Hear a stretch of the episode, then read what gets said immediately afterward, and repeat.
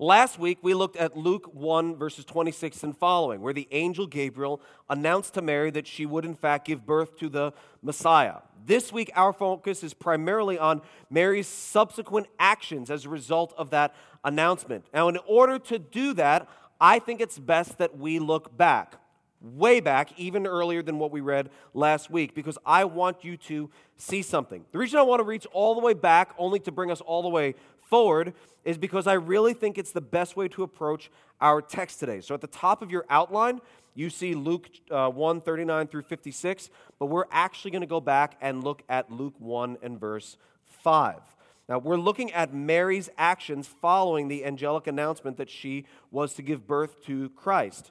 And I think we can best appreciate it if we understand it within the larger context that God inspired Luke to place it in. So, we're going to look at two angelic announcements. Same angel, two different people. Same angel, two different announcements, but a similar topic. We're going to look at those announcements, and I think by reading them back to back, you're going to see some similarities, hopefully, and you'll see what that has to do with our time today. So, uh, take a look at Luke chapter 1, beginning in verse. Yeah, we'll begin in verse 5. In the days of Herod, king of Judea, there was a priest named Zechariah of the division of Abijah, and he had a wife from the daughters of Aaron, and her name was Elizabeth. And they were both righteous before God, walking blamelessly in all the commandments and statutes of the Lord. But they had no child, because Elizabeth was barren, and both were advanced in years. Now, while he was serving as a priest before God, when his division was on duty, according to the custom of the priesthood, he was chosen by lot to enter the temple of the Lord and burn incense. Verse 10 And the whole multitude of the people were praying outside at the hour of incense. And there appeared to him an angel of the Lord on the right side of the altar of incense. Look at verse 12. And Zechariah was troubled when he saw him, and fear fell upon him. But the angel said to him, Do not be afraid, Zechariah, for your prayer has been heard. and Your wife Elizabeth will bear you a son, and you shall call his name John and you will have joy and gladness, and many will rejoice at his birth. For he will be great before the Lord, and he must not drink wine or strong drink, and he will be filled with the Holy Spirit even from his mother's womb. And he will turn many of the children of Israel to the Lord their God. And he will go before him in the spirit and power of Elijah to turn the hearts of the fathers to the children, and the disobedient to the wisdom of the just, to make ready for the people, uh, for the Lord a people to be prepared. And Zechariah said to the angel, verse 18, How shall I know this? For I'm an old man, and my wife is advanced in years. And the angel answered him, I love this. But the angel answered him, um, I am Gabriel. It's a great, like, will the real angel of the Lord please stand up? I, I, I am Gabriel. Verse 19, I stand in the presence of God, and I was sent to speak to you and to bring you this good news. Behold, you will be silent, unable to speak, until the day that these things take place, because you did not believe my words, which will be fulfilled in their time. The people were waiting for Zechariah and they were wondering at his delay in the temple. And when he came out, he was unable to speak to them, and they realized that he had seen a vision in the temple. And he kept making signs to them and remained mute. And when his time of service had ended, he went home. Okay, so that's one angelic announcement, one man's response, Zechariah's response, and the subsequent actions that took place. Now I'm going to read to you perhaps a more popular account of an angelic announcement to Mary and you hopefully will see some parallels. Verse 26. In the sixth month, so this is six months after it's in Elizabeth's sixth month, the angel Gabriel was sent from God, same angel, to a city of Galilee named Nazareth, to a virgin betrothed to a man whose name was Joseph of the house of David. And the virgin's name was Mary. And he came to her and said, Greetings, O favored one, the Lord is with you. But she was greatly troubled at the saying, and tried to discern what sort of greeting this might be. And the angel said to her, right, similar, do not be afraid, Mary, for you have found favor with God. And behold, you will conceive in your womb and bear a son. You shall call his name Jesus. He will be great. He will be called the Son of the Most High. And the Lord God will give to him the throne of his father David, and he will reign over the house of Jacob forever. And of his kingdom there will be no end. And similar to Zechariah, Mary had a question. Mary said to the angel, How will this be, since I am a virgin? It's a valid question. Verse 35 The angel answered her, The Holy Spirit will come upon you, and the power of the Most High will overshadow you. Therefore, the child to be born will be called Holy, the Son of God. And behold, your relative Elizabeth, in her old age, has also conceived a son. And this is the sixth month with her who was called barren, for nothing will be impossible with God. And Mary said, Behold, I am the servant of the Lord. Let it be to me according to your word. And the angel departed from her. Now, what we just read was two angelic announcements to two different people, both having to do with a baby to two people who were not expecting to have a baby. Zechariah because he thought those days were over, and Mary because she thought those days, quite frankly, hadn't begun. Now, the parallels between the two are stunning, but their responses couldn't be more opposite. Both end up believing. We didn't read the, the, the end. Both end up believing. Mary immediately, Zechariah not so immediately. Uh, both end up obeying, both end up glorifying the Lord. Both are believers. They respond to Gabriel in two very different ways, but get to the same place. So, the, for the purposes of our illustration, if you would humor me, uh, you have to understand that right now they're trying to get to Eastgate and they're heading south on 471.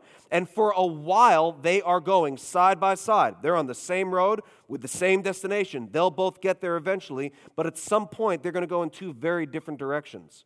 And one's going to get them there sooner and at less cost, and the other one is going to get them there eventually and at more cost. So, Zechariah, there are two angelic announcements. And at verse 11, there appeared to him an angel before the Lord. Verse 26 and 27, an angel came to Mary. Both respond initially in fear. Verse 12, Zechariah was troubled when he saw him. Verse 29, she was greatly troubled at the saying and was trying to discern what sort of greeting this might be. And oftentimes, when angels appear before people, their first, their first response is, Calm down, right? Calm down. Don't die. Calm down. I'm not here to kill you. So it's fear not, because it's not just like, Oh, and this angel just comes in, and everyone's like, Behold, an angel. Mary's read enough of the Bible, Zechariah knows enough of the Bible that this may not be awesome. So his first thing is to say, Calm down, this is good, right? I'm not going to kill you. This is good. I'm not here to pronounce judgment, not here to do something that's terrible. Fear not. Do not be afraid, Zechariah, verse 13.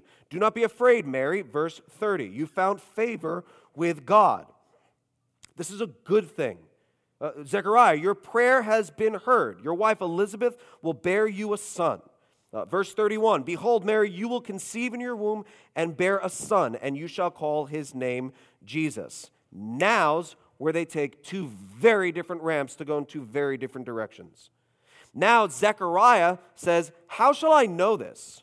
Okay, there's an angel standing before the Lord, and Zechariah says, How, how shall I know this? We're, I'm advanced in years. My wife's no spring chicken. We've tried, we've prayed, we've tried, we've tried, we've prayed, we've been disappointed. How shall I know this?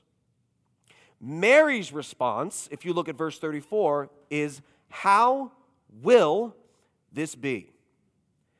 That's different. How will this be? This is going to happen, but I've actually never tried to make a baby, says Mary.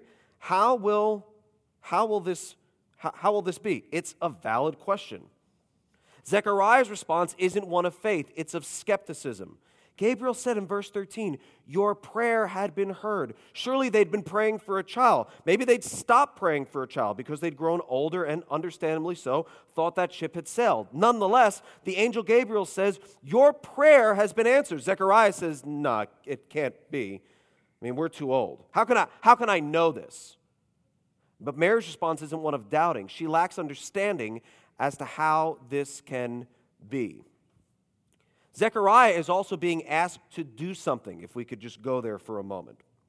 Okay, Zechariah is being asked to try again and to try again in faith because John the Baptist was going to be conceived not miraculously, but through both Zechariah and Elizabeth.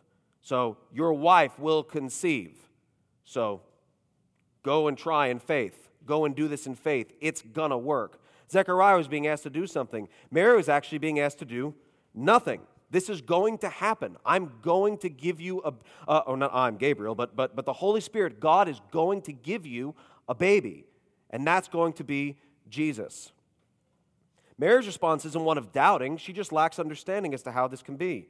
Zechariah's response is one that says, We've tried, and we've tried, and we've tried, and we've tried. I'm not angry about it, but it hasn't worked. He was essentially being told to try again. Mary's a lot younger, likely in her early teens. She's never tried to make a baby with anyone, and therefore says, How can this be if I'm a virgin? In other words, like I said, Mary not being asked to do anything, just told what will be done. Which brings us to our first point. It's not Mary's maturity, but her childlike faith that drives her to action. It's not Mary's wisdom and experience and age and logic and rational thinking that brings about the action that, that, that she then takes that we're going to read about today. It's her childlike faith. Zechariah is a man who's advanced in years, according to the text. He's also a priest, so he's not a lightweight when it comes to the knowledge of the Lord and wisdom from God's word. Suffice it to say, he also knows a thing or two about science and how babies are made, and quite frankly, he's tried many times over the years, but it just hasn't worked. Despite the fact that he's prayed and hoped and tried and wondered and prayed and hoped and tried and it didn't work and wondered and prayed and tried again, probably stopped praying, probably gave up hope. Mary has a childlike faith. She's not allowed herself to give into to, to rationalism uh, to the point where she becomes a skeptic. She doesn't understand it, so she asks for understanding. Now, also, I'm assuming that Mary's like, so I'm going to have a baby, but I've, I've, I've never had sex. I'm a virgin. I'm not married. Um, how, is, how will this be? And the angel Gabriel goes, It'll come by the power of the Holy Spirit. I don't think Mary was like, oh, okay, that's great. As long as that's the way, now I know. And she's totally comforted. No, no concerns now. Oh, God will give me the baby. Thank you. Like, I don't think that's how she walked away from that. I think she got a little bit of information, but basically, the angel Gabriel was saying, you just have to trust the Lord. God's gonna, God's gonna make it happen. Then the angel Gabriel says, Guess what? Your relative Elizabeth, she's pregnant. What? Yes, she's pregnant. Nothing's impossible with God. So he talks about something that God's doing that's also amazing. Nothing's impossible with God. And Mary says, I'm the Lord's servant, literally, the Lord's slave. Let it be to me according to your will. Mary doesn't get it, but she believes. Mary doesn't understand it. She asked the question, How will this be? But she still doesn't have an answer. The Holy Spirit will overshadow you.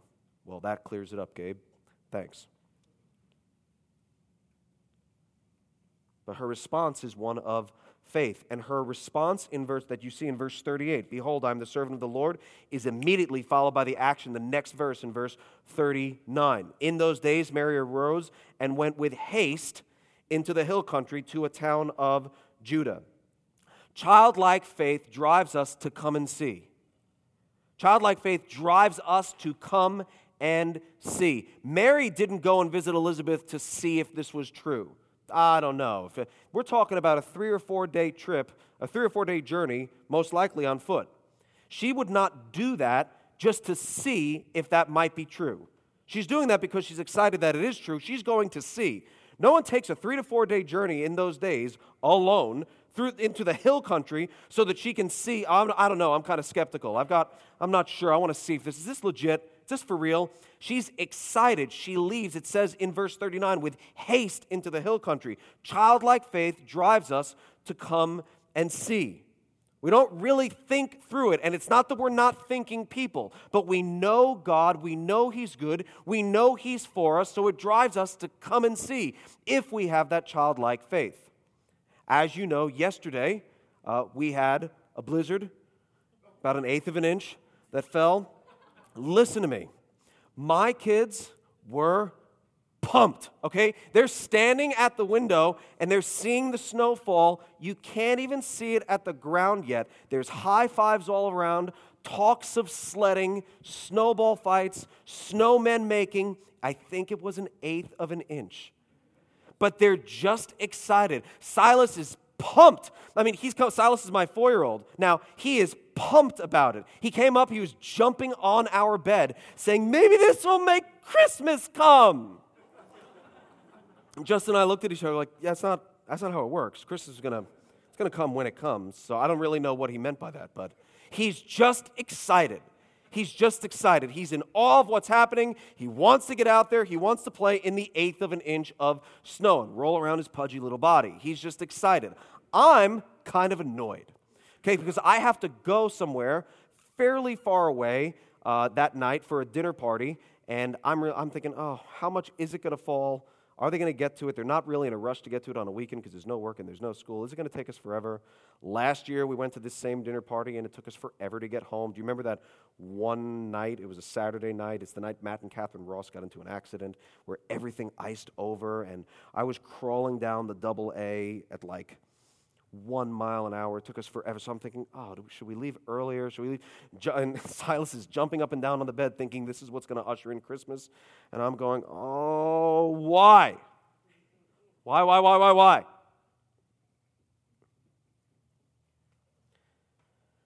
It's what it's like to be a kid. It's what it's like to have childlike hope. It's not based in weather predictions or patterns. It's not based in science. I see snow. Yes, it's not based, wait a minute, where's your phone? Can we check the? It's not based in reality, it's based in hope. It could, this could be good. This could be great. We love snow. Yay. All the kids uh, on Christmas morning when we wake up, probably unlike, not unlike you if you have kids or when you were a kid, they run down the stairs, run, run, run, run, run, run, run to the Christmas tree. Sarah and I do the, the kind of tired walk waddle. They run straight to the Christmas tree. We run straight to the coffee pot. And we're running, and, and, and, and no, we don't run anywhere. We walk and eventually get to the coffee pot. And they're excited. Why? They wonder, they hope, they don't really know, but it's going to be good. They wonder, they hope, they don't really know, but it's going to be good. Not lying in their bed saying, Should we run? I don't know if I want to run. The presents probably aren't going anywhere. I could open them later, catch up on some sleep. None of that. Anybody got time for that? They run straight down those stairs to that tree because they're excited and they're pumped. Sarah and I are older. We're not old people, but older than them, and we're like, yeah, we'll, we'll get there when we get there. We're just kind of, all right, we'll get there. Childlike faith, childlike hope. That's not naivete on their part to run down to a Christmas tree. It's wonder, it's hope. Mary had childlike faith and wonder. She believed what Gabriel told her and traveled to go see for herself, and she was in a hurry. She wouldn't have traveled three to four days on foot just to make sure it's true. She went to see for herself what the Lord had done. Psalm 66 and verse 5 Come and see what God has done. He is awesome in his deeds toward the children of men. But it's more than just seeing. Childlike faith drove Mary to both come and see, but also drove, gave her the faith to go and tell. Also gave her the faith to go and tell. Just the sight of a snowflake falling out of the sky yesterday brought all of my children up from the basement. So one child saw it, okay, on the first floor, ran down to the basement, told the other kids okay? And so you hear the stampede. You just hear it's, it's kind of gentle at first. They come running up the stairs, let the basement door slam, much to my chagrin. Come running around and running up the other stairs to our room, bust in our room, just all this stampede. It's snowing! And they all scream that it's snowing. Silas thinks that means Christmas is now. They're all talking about skiing and sledding and all this other stuff, eighth of an inch. All just excited. But it's that childlike faith and wonder and hope that drives them to want to tell. Look, it's snowing. They don't say, Should we yell that it's snowing? How much is it going to snow? Jonathan, you check the weather forecast. I'm going to go read up on the Farmer's Almanac. Do we want to yell about the, is this worth yelling? I only have so much yell. I can't. I can't. They don't think like that. It's snowing. That's all they care. It's snowing. Childlike faith drives them to go and see. Childlike faith drives us to go and tell. In Luke 1 46 and following, Mary said, My soul magnifies the Lord. My spirit rejoices in God, my Savior, for he has looked on the humble estate of his servant. For behold, now all generations will call me blessed. He who is mighty has done great things for me. Holy is his name. Childlike faith drives us to come and see, but also to go and tell. That's why Mary's doing this. She's not going to just, oh, I want to see the veracity of this claim, see if that angel's crazy, see if I'm crazy. Because I just heard from an angel that I'm going to have a baby, even though I've never tried to make a baby. I don't know. She says, I'm a handmaiden of the Lord. I'm a servant of the Lord. I'm a, I'm a slave of the Lord. I'm, I'm bound to Him. I just want to please Him. I don't get it. I don't know where He's leading, but I'm going to go. And then her excitement sends her running with haste to see what God has done. What about you? Can you look back on days gone by when you were perhaps more active in your walk with the Lord? Um, do you feel that you've, in some ways, outgrown God? Outgrown the, the wonder and the, the hope? I know God can, maybe He will. I know God can, maybe He will. Maybe that's changed. I know God can. He likely won't. He hasn't thus far. Can He? Yeah, He can do everything. He probably won't because He hasn't. Friends, if anyone had any reason to, to think that way, it would have been Mary. She's a young teenager living in a time where God has been virtually silent for 400 years. This is probably, maybe this is just crazy talk. I don't know. If it's,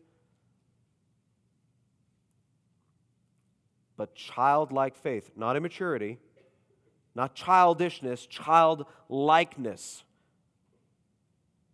is what gives her the faith that she has to believe.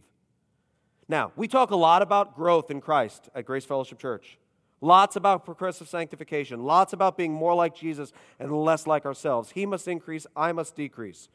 But although we're called to grow beyond our childish ways, God also calls us to remain childlike in our hearts when it comes to how we relate to Him. Uh, Mark 10, verse 15 Truly I say to you, whoever does not receive the kingdom of God like a child shall not enter it. Matthew 18, verses 3 and 4. Truly I say to you, unless you turn and become like children, you'll never enter the kingdom of heaven. Whoever humbles himself like this child is the greatest in the kingdom of heaven. In fact, of all the names believers are referred to as throughout the scripture, saints, brothers and sisters, and family of God, anything that you can find, the nation of, I mean, anything you can find that's referring to the, the people of God, there is none more frequently used than the term children. And I don't think that's without purpose. Now, again, don't get me wrong. There's something to be said about growing in our walks with God. Just don't outgrow God. We should grow in our faith, just don't outgrow faith. That kind of all makes sense to me now because I've, I've been walking with the Lord for a while and I don't have a lot of questions. So, I just, bad, bad place to be. Bad place to be in our walks with the Lord. As much as God wants us to grow, He still wants you to call Him daddy. You say, that feels kind of weird. You might be too grown up for your own spiritual good. Uh, I saw this quote after the outline. It's not in your outline, but Charles Dickens says it is good to be children sometimes and never better than at Christmas when its mighty founder was a child himself. In what ways do you need to return to the childlike faith that you've perhaps outgrown? Maybe earlier in your walk you were hoping, you were praying, you were looking for something, for an, an opportunity to, to be a witness. Around this time of year, you get to see that friend, that family member, that friend of the family, that person who's like family, and you're, you're hoping, you're, you you were hoping for an opportunity to say something, a word in due season, something about Jesus, something that they might know. And now that, that hope is gone, that desire is gone. Either you've consciously put it to bed, I'm done. I am D O N E done. I'm done praying. I'm done trying. If the Lord's going to save, He'll save, but it's obviously not going to be through me. I'm done. Or just subconsciously, that faith has kind of waxed cold. That hope is no longer as it once was, as it should be. There's no more, maybe this year, maybe this time, maybe when we're around them this time, maybe it'll, maybe it'll happen. There's not that kid running down the stairs to the tree. I don't know what's there, but, but it's going to be good. Maybe it, it, it's, it's, it, it's just, oh, it's, it's kind of, yeah, he, he might. I, he can. I'm not saying he can't. I'm just prepared for him not to. Not to heal, not to save, not to call, not to equip, because he can, but he, he probably won't. I mean, let's face it, who among us can't relate to Zechariah? You say all of us. Gabriel hasn't spoken to us. Granted, but I mean, as far as having a situation in our lives that we've hoped for for a long, long time, a situation that's good. And it just hasn't happened. And so maybe you're like me. I was thinking about this earlier this week. I tend to, foolishly, but I tend to insulate myself in cynicism. Can any of you relate to that? I insulate myself in cynicism. If you can't, I'm glad. But I do. I have this ridiculous notion that if I expect to be disappointed with the results, when the results are not what I really wanted, I won't be disappointed. And then if it's what I would love, then I'll be pleasantly surprised. But this way, if it's, it's like a net zero or a plus, but there's no minus. And it's ridiculous because it just results in me being disappointed before the fact and after the fact. It just surrounds me with negativity, surrounds me with a stone cold heart, makes me kind of mutter prayers, kind of, sort of, but not really, because there's not that hope, there's not that expectation, there's not that desire, there's cynicism. Lord, I know you can, but I, you likely won't because you haven't thus far, and you're God and you can do what you want, but maybe if you could do this, that'll be, that'll be awesome. And we get this face, this. We give God a nod. And that will never lead you to worship. Yeah, he's. It's just this acknowledgement that he's kind of there, and I know he can, but he hasn't. And probably deep down in our hearts, there's bitterness that we would be afraid to admit. It's not maturity, it's not age, it's not experience, it's childlike faith that drove Mary to do what she did. It's that same picture that we get of, of the kids that are just they're just excited because it's good. They're just excited because it's good. Your kids were shoveling the driveway and there was no snow on the driveway. You posted that on Facebook. Just excited because it's good. Let's get out there with the shovels. There's no snow to shovel. I just want to shovel. The sound, the action, Christmas, yay, snow. It's silly. It's really silly. There's a lot of hope there. There's a lot of emotion there. There's a lot of excitement there. God says, Be like kids. You'll enter the kingdom by humbling yourself like this little child. Zechariah, it was, yeah, no, that ship has sailed, pal. How can this be? Really? Really? Try again? Really? You know how many times I've been let down? Do you know how many times we've hoped? Do you know how many times we've prayed? Do you know how many times we kind of thought, but then it wasn't? Two very different directions to the same place because they both end up believing.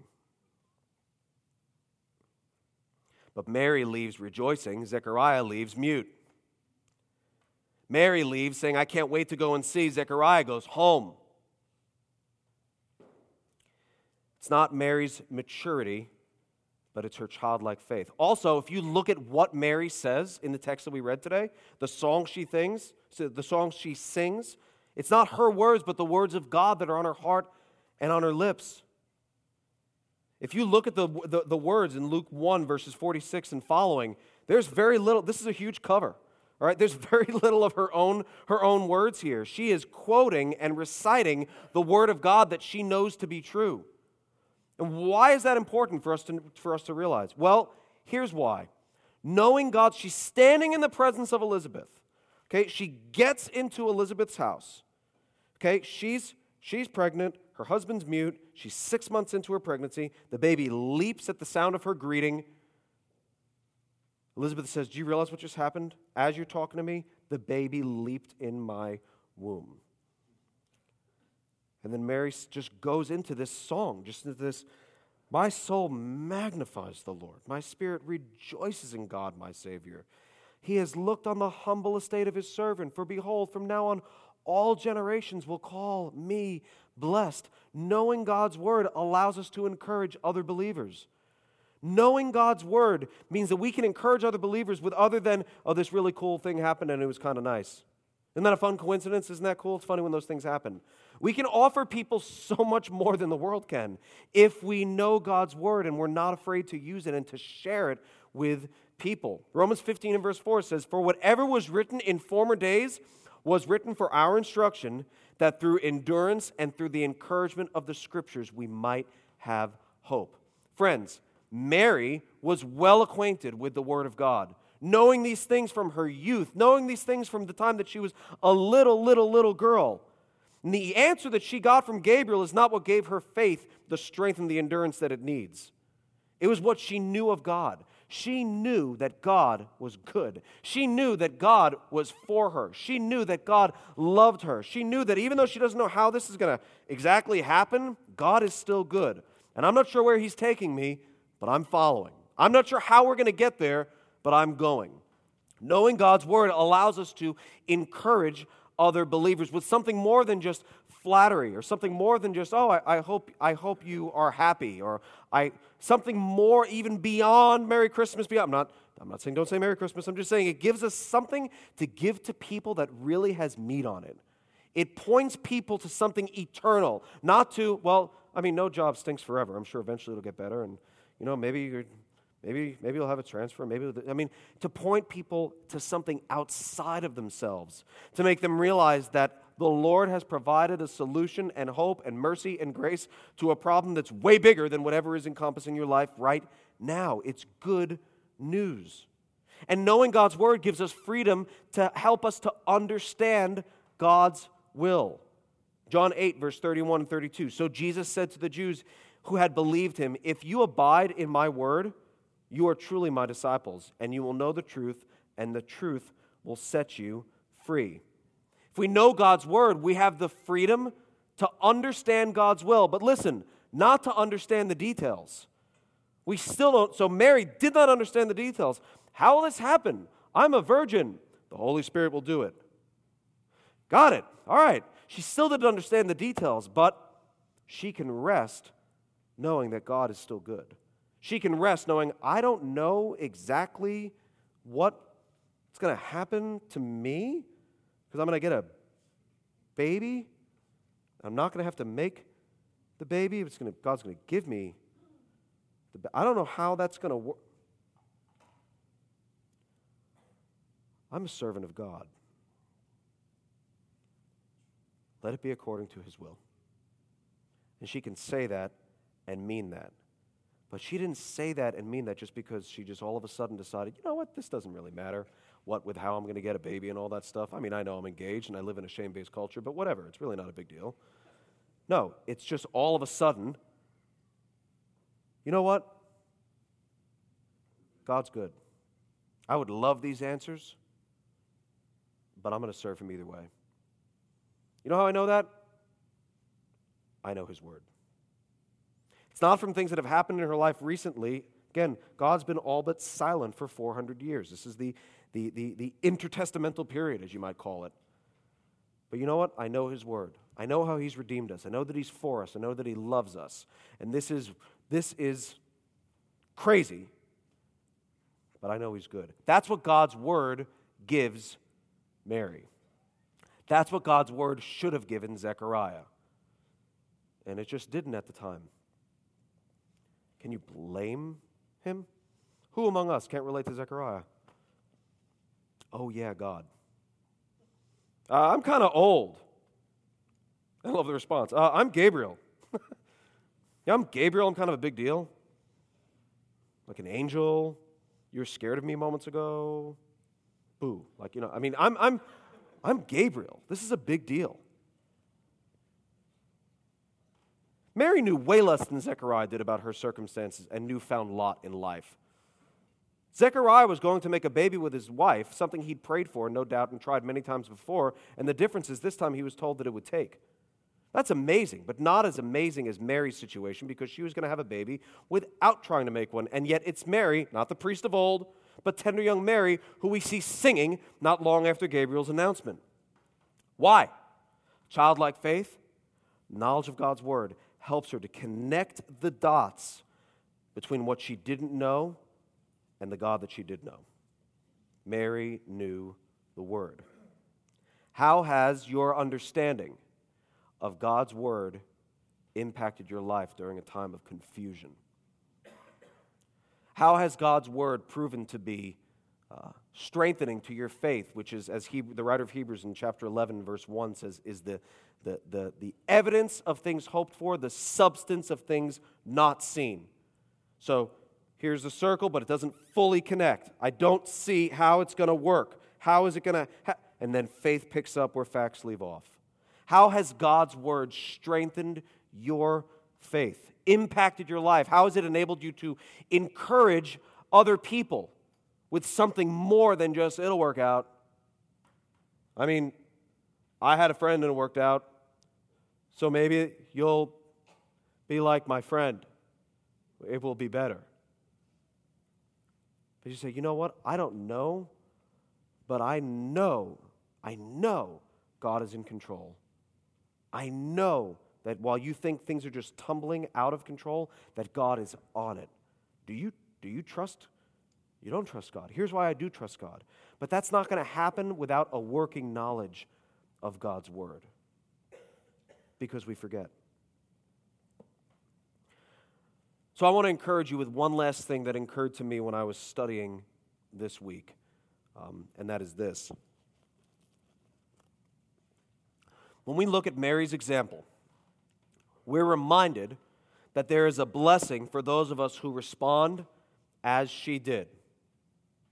Right? There's a blessing for those of us who respond as she did. If the goal is to get to Eastgate, we're pretty blessed if we go if we take, go down on, on 471 and go east instead of west. You get there sooner, it costs you less. There's a blessing to the people who respond as Mary did with what seems to be perfect childlike trust, with what seems to be the fastest way between here and there. There's a blessing, and maybe that's you. Uh, maybe you're the person who you've, you've heard these, these things I've known since my youth. You've, you've heard these things since you can remember. And you say, There is a blessing.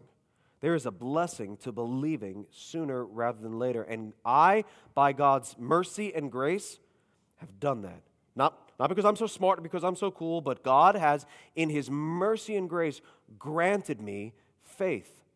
And I've seen my life spared from a lot of the mistakes that my unbelieving friends or family member have had to go through. I, have I've not been disciplined or chastened as they, as they have been. We're reminded that there is a blessing. We're reminded that people who have childlike faith and go and see what God is doing and go and tell what God is doing, that childlike faith will drive us to be used by God faster. It's evident in the text. But we're also reminded of something else. Because you might be sitting here and you say, I'm not, not Mary. I'm not Mary either because I haven't known these things since my youth, or I'm not Mary because I, I, I don't respond, I did not respond in faith that way. It, it took a lot more uh, either browbeating or proof or just thinking, and I had to be saved out of skepticism. And I'm not, I'm just not, not that chick. I'm not her. Not like Mary. Or you might be sitting here today saying, No, I'm not like Mary because this whole thing is new to me. This whole story, gospel, virgin having birth, this is all stuff I might have heard from, but it's all new to me, or, or and, and I, I just don't get it. We're also reminded that there's a blessing for those of us who learn to believe in spite of doubt. That's what Zechariah did. He took the long way to Eastgate, but he got there. Uh, he took a long way, and he didn't get to speak of his joy of the Lord for nine months because of his unbelief. He took the long way, but he got there. God was still merciful. God was still gracious and kind. God still used him. God didn't say, you know what, you don't believe? Be gone. And I'm going to go and have John the Baptist come with another couple. God still used him. God still loved him. He's still a believer. And the bottom line is this the sooner you believe, the sooner you experience the joy and the awe and the excitement of worshiping and working for our great God. Now, maybe you have, in a sense, outgrown the awe you once had for God. Maybe you're kind of just walking down the stairs, and instead of going for the tree, you go for the coffee. Maybe that's a metaphor for life when it comes to you and your approach to God's Word, your approach to serving Him. Maybe you're too busy, too old, too smart, too wise, too mature, too awesome. I don't know, for your own good. And the childlike faith you once had, you've wrongfully associated with childlikeness. You know, I'm beyond that now. Now I know. I kind of got God figured out. He's right about here. And I do things that are right about here. And I pray right according to.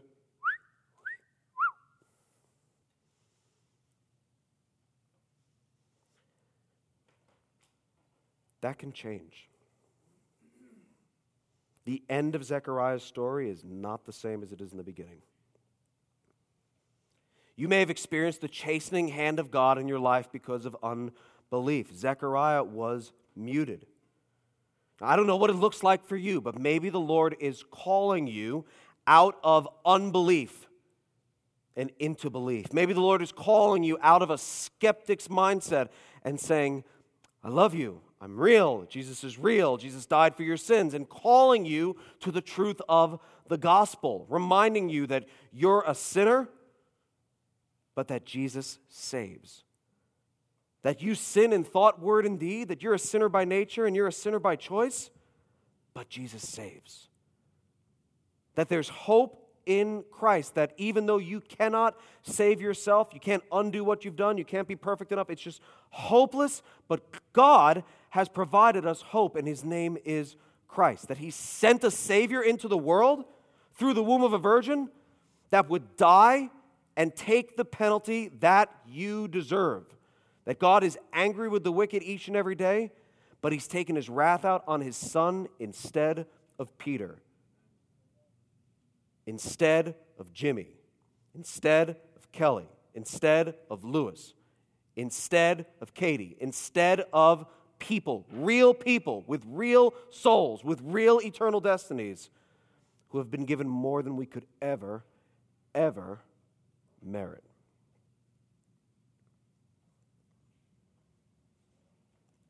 Psalm 95, verse 7 says, For he is our God and we are the people of his pasture and the sheep of his hand. Today, if you hear his voice, do not harden your hearts.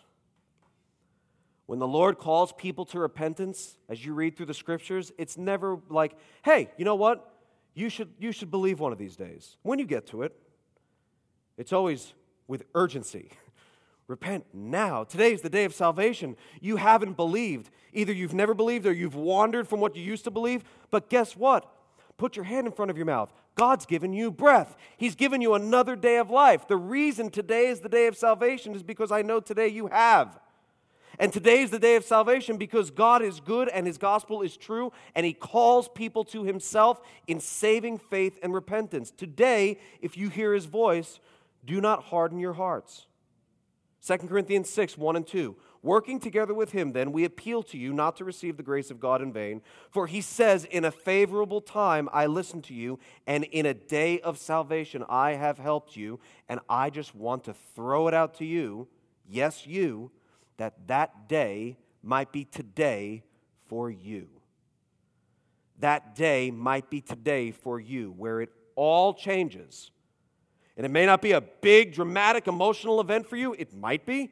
Or it might be that you just say, you know what? I believe, and I'm going to give it a shot. I'm going to try to please Him with my life. Here I go. Because today is the day of salvation for all, even you, all who would believe. Father in heaven, I ask you to bless the preaching of your word in a way that would glorify you and edify us. I pray, pray that you would restore uh, unto us the joy of our salvation, as the psalmist David prayed in Psalm 51. I pray that you would grant to some the joy of salvation that they've never, ever, ever known. And I pray that as a result of not just this Christmas season or this time of year, but as a result of your word, you, O oh God, would save souls, that you would move in the hearts and minds of your people, and that you, Lord, would be glorified as a result of what you've done through your Son, Jesus Christ, in whose name we pray. Amen.